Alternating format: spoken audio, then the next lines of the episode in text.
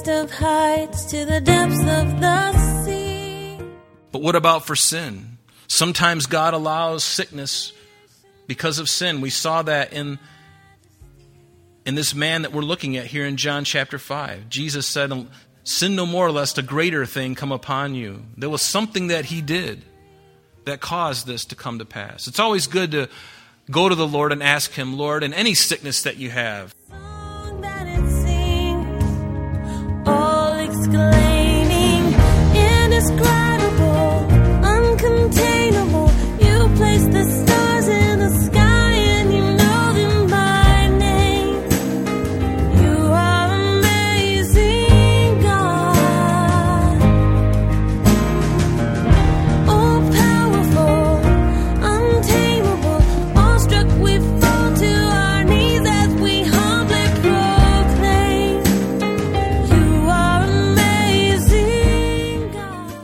Welcome, everyone, to Truth in Christ Radio, a Bible teaching radio ministry of Calvary Chapel of Rochester with senior pastor and teacher Rob Kellogg.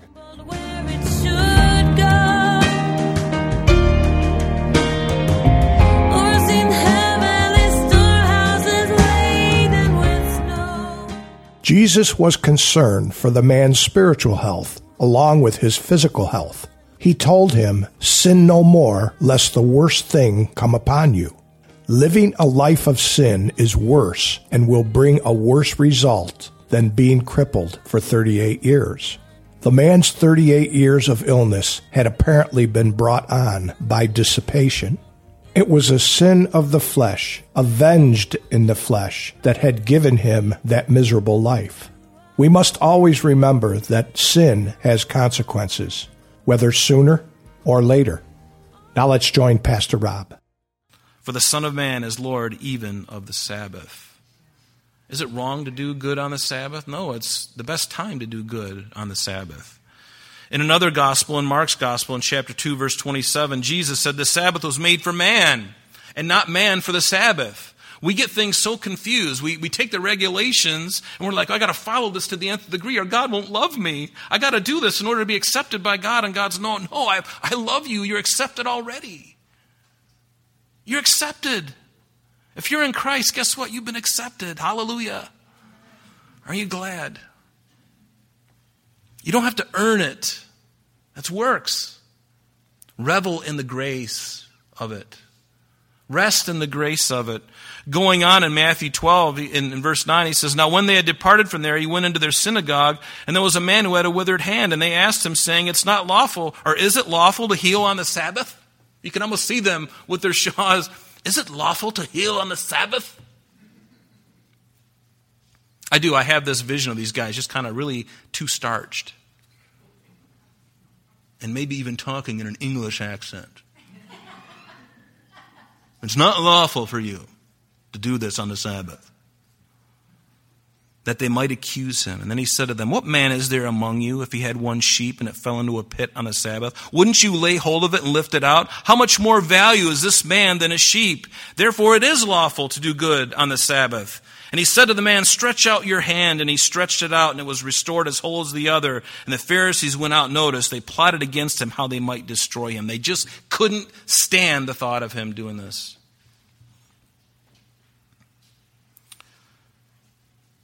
So they said to him, It's not lawful for you to carry your bed. And he answered back in our text, he says, He who made me well said to me, Take up your bed and walk. And what a double slap in the face for these Pharisees, because they weren't able to heal. And now Jesus is telling them what to do, violating their traditions.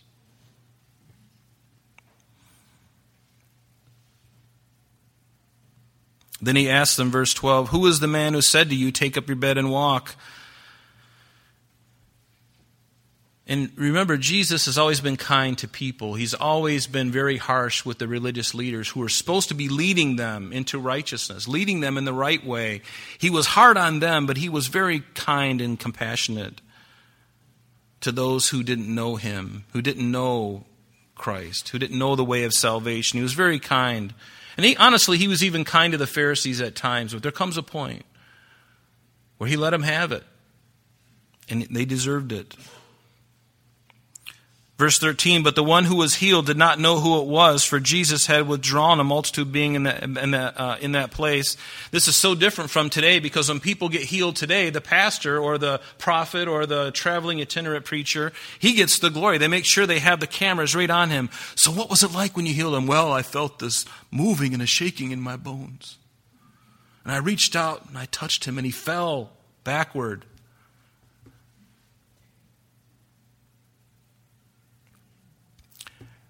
And then he's on television and it's all about him. Is it about him or is it about Jesus? I think it's about Jesus. It's about Jesus. It must always be about Jesus.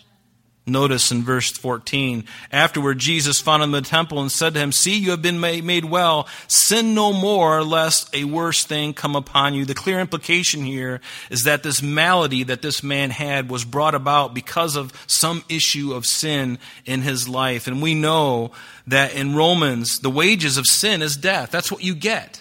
That's what you receive for a wage because of your sin. It's death. Certainly death physically and even death spiritually if it's not repented of. In Galatians 6 verse 7 it says, Do not be deceived. God is not mocked. For whatever man, whatever a man sows, he will also reap. For he who sows to his flesh will of the flesh reap corruption. But he who sows to the Spirit will reap life after everlasting. I love that. Because sin does have consequences, doesn't it? And this man, in John 9.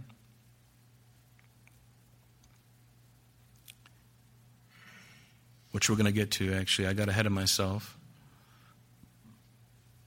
But God allows sickness. He allows trials in our life for various purposes, some for the glory of God. Some of these things happen to us because of sin in our life. Some may happen to us, these sicknesses, trials may uh, happen to us that we might learn patience and humility, or just to be conformed to the image of Jesus Christ. And this is certainly not a long list, this is a very short list, but let's just look at a few of these. God allows sickness or trials for the glory of God. We know that in John chapter 11, remember when Jesus rose his friend from the grave, Lazarus, what does it say? It says that when Jesus um, heard that his friend was sick and that he died, Jesus heard that and he said, This sickness is not unto death, but for the glory of God. That whole thing with Lazarus was designed. Jesus could have spoke miles away and said, Lazarus, be healed, and he would not have died. But remember, Jesus waited a day or two before he went. And why did he do it? Because he's such a mean God? No, he did it because he had a plan and a purpose for the glory of God and they would all see it. And who would they glorify? God. That's worth it. I think if Lazarus could go back and do it all over again, he would say, Lord, you should have let me you should have let me stay even a few more days dead and then bring me back to life. And let's do this thing really big. Right? Because he knew he was part of what was going to bring many to faith and also confirm others in their sin. It has a, uh, there's a response to it, right? In John chapter 9, you remember there was a man born blind. And it says that as Jesus passed by, he saw a man who was blind from birth, and his disciples asked him, saying, Rabbi, who sinned? There was an, an, expectation that because he was born blind, there must have been sin in his life. Be careful about that, folks. As we encounter sickness and, and, and different things, we, we, we can run to that. And this is what the disciples did. There's nothing new under the sun. When a friend of yours becomes ill and you've known there's been issues in their life, deep in your heart, you're thinking, I know why God struck them. Because of that issue that he's got, that she has. Eh, can't our hearts be so rotten sometimes? We can think, oh, it's because of this. It's because he's not being faithful to his wife. That's why the Lord struck him. And boy, he deserves it. I'd like to strike him too.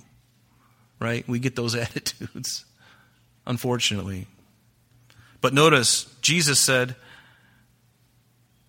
Neither this man nor his parents sinned. I mean, they were sinners, but it wasn't, this blindness wasn't because of something that he had done. Neither this man nor his parents sinned, but that the works of God should be re- revealed in him. And then later down in the chapter, when, when he had said these things, he spat on the ground and he took the, some of the dirt and the saliva and, and put it in the guy's eyes. And he says, Now go wash in the pool of Siloam. And we visit that place when we go to Israel too.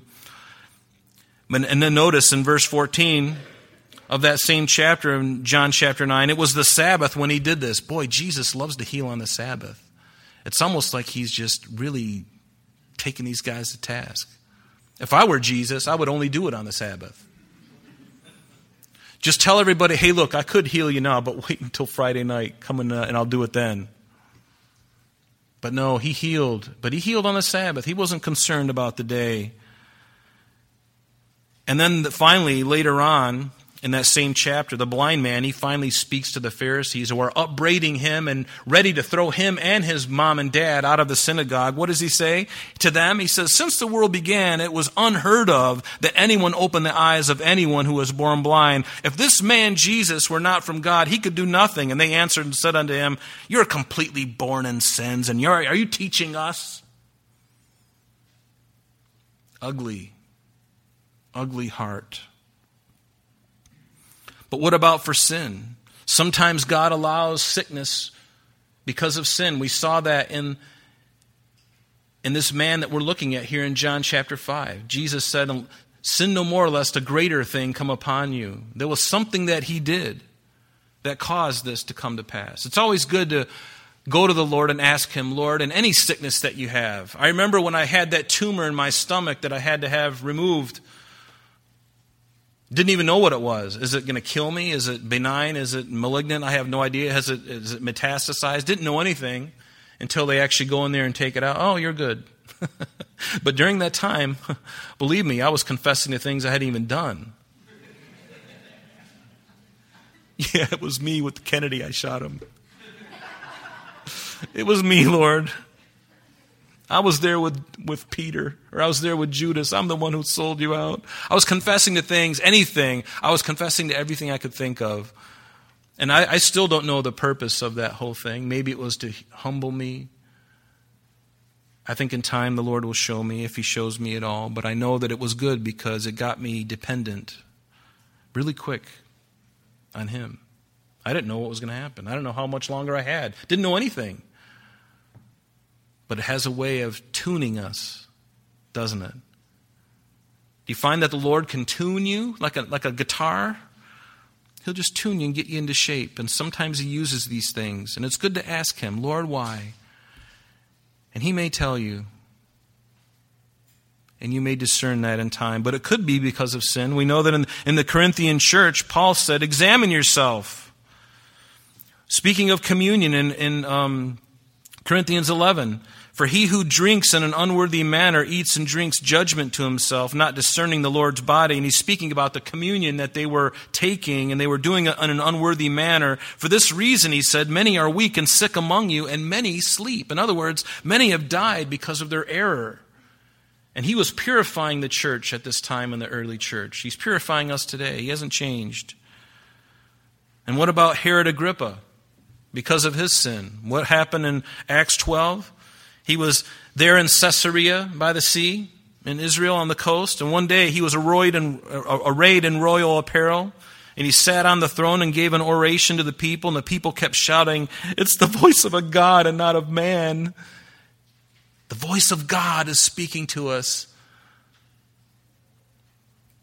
And immediately an angel of the Lord struck him because he did not give God the glory and he was eaten of worms and died. From the inside out, horrible, horrible situation. Have you ever been eaten of worms? Probably none of us have. and what about that he might conform us to the image of Jesus? Paul the Apostle knew this more than anyone, I think, other than Jesus himself. In Colossians chapter 1, he says, Now I rejoice in my sufferings for you, and I fill up in my flesh what is lacking in the afflictions of Christ for the sake of his body, which is the church. Paul wasn't saying that he was making up for anything that lacked in Jesus, but he was just part of what was happening. He was going to continue to suffer in the way that Jesus suffered, and many people would suffer after him. He was just part of the group that was going to go through this. He knew very well that he was being conformed to the image of Jesus Christ. Everyone thinks that it's, it's all, everything is just great, but sometimes being conformed to the image of Christ, there's a humility, there's a brokenness. That's the way.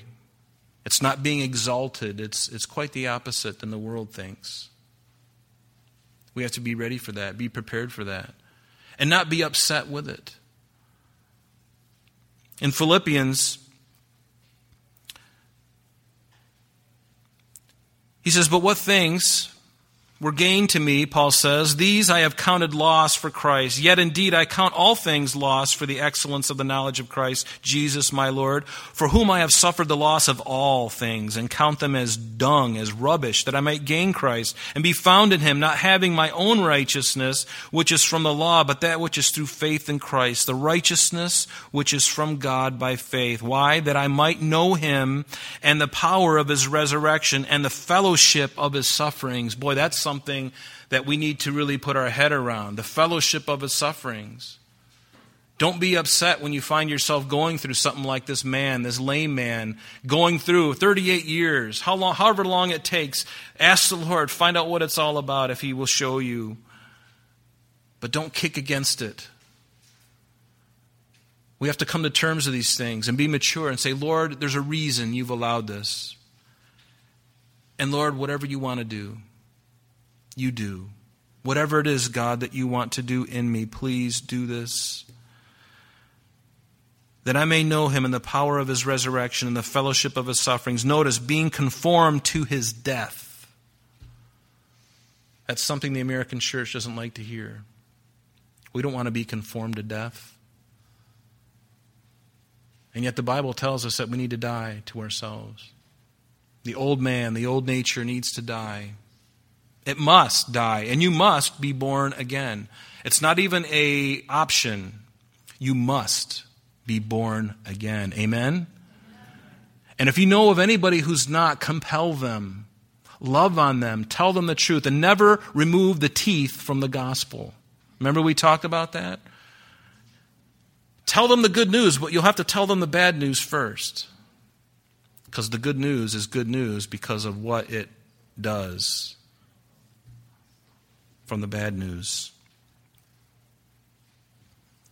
You remember also in Acts chapter 9, verse 15, when Saul was on his way to Damascus, ready to arrest the Christians, the Lord knocks him down. He, he can't see. He goes into Damascus, and the Lord said to a man named Ananias, who was a believer in that town, He says, Go for he, Saul, is, is a chosen vessel of mine to bear my name for, before the Gentiles, before kings and the children of Israel. Notice, for I will show him how many things he must, he must suffer for my name's sake. This Saul, this zealous man of the law, I'm going to show him. I'm going to be glorified in him. Go tell him the great things he must suffer for my name's sake. Oh, that doesn't sound like something I want to sign up for. But you know what? Paul would later say, after all he's been through, I would do it all again. I'm ready. Bring it. I'm ready to go to Jerusalem, to die. I'm ready to go to Rome. He's not afraid. And neither do we need to be afraid either. And God also allows sickness to teach us patience and humility. Again, Paul the Apostle in 2 Corinthians 12, what does he say? Unless I should be exalted above measure by the abundance of the revelations, a thorn in the flesh was given to me, a messenger of Satan to buffet me, lest I should be exalted above measure. Concerning this thing, notice this, I pleaded with the Lord three times that it might depart from me, and he said, My grace is sufficient for you, and my strength is made perfect in your weakness. Paul must not have had the prayer of faith. He must not have had enough faith. He didn't, lay, he didn't uh, uh, what is it, claim it, name it, and claim it. He didn't blab it and grab it. Must not have had strong faith because God didn't heal him. There are people who think that. And yet God says, No, Paul, I'm going to leave this here. Because I'm going to show you things in your life. I'm going to reveal things to you that Christians, a couple thousand years from now, are going to be reading this, like we are tonight, to this morning. And it's going to change their life. And I need to humble you, Paul. Because prior to this, you were Mr. Fancy Pants in the Jewish culture. You were of the tribe of Benjamin, a Pharisee, a Pharisee of the Pharisees. You were zealous. And now you've come to me. And Paul, I got to break you. Don't be afraid when you're broken. It's important that we ask God to break us. But a bruised reed he shall not break, and a, a, what is it? A, a smoking a, a reed he won't break, and a smoking flax he won't quench.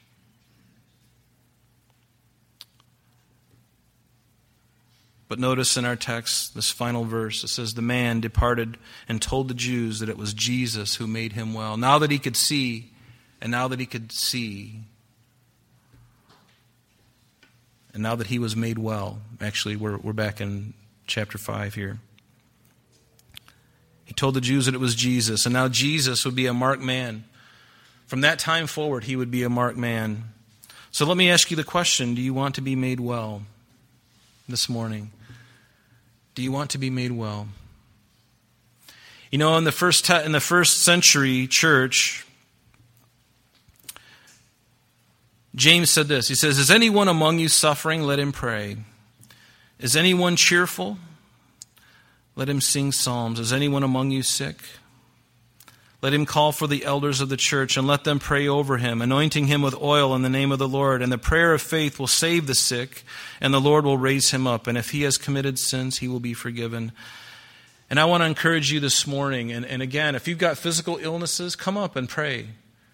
We can anoint you with oil if, if, if you'd like that.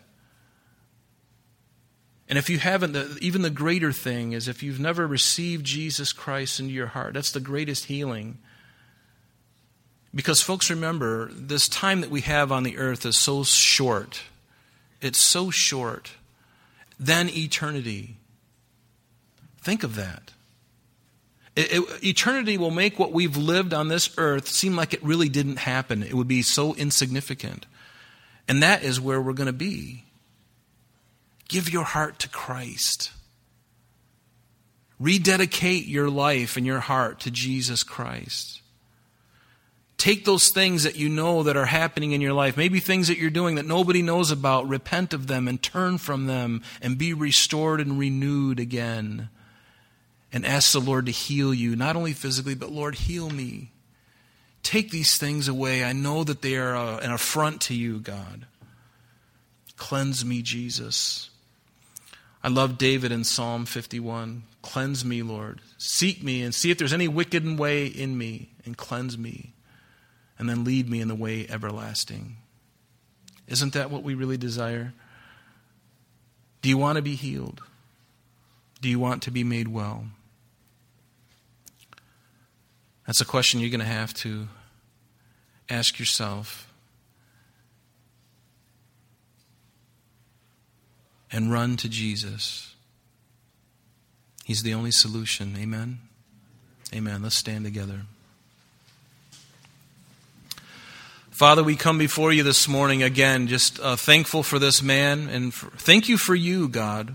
Thank you for reaching down and, and, and singling this man out, Lord. He, he was there that day and thought to himself, this is just another day and here I am, and tomorrow I'm going to be in this same place, and yet, God, in your compassion and your love, you, you saw what was going on. Please touch him. Please touch us, Lord, today. We ask it in Jesus' name. Amen. Amen. God bless you. That's all the time we have for today, but please join us next time as Pastor Rob continues our study in the book of John.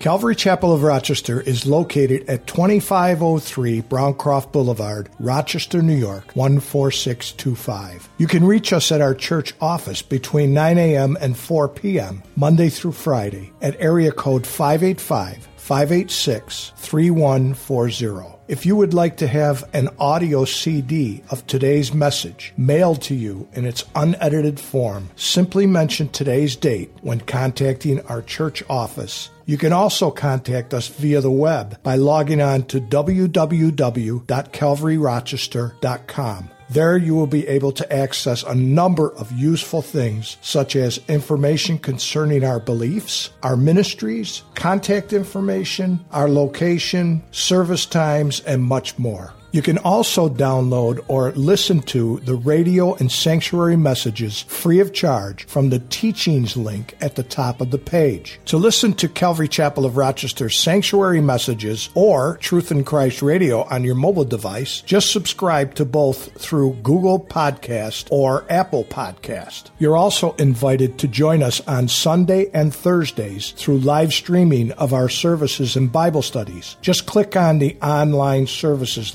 link on the website. We're so glad that you could join us today. And if there is any way that we can bless you with your walk with Jesus Christ, please don't hesitate to call our church office. Remember, Jesus said, I am the way, the truth, and the life. And for this cause I have come into the world, that I should bear witness unto the truth. Everyone who is of the truth hears my voice. May God bless you in abundance today as you walk with Him. And until next time, this has been Truth in Christ.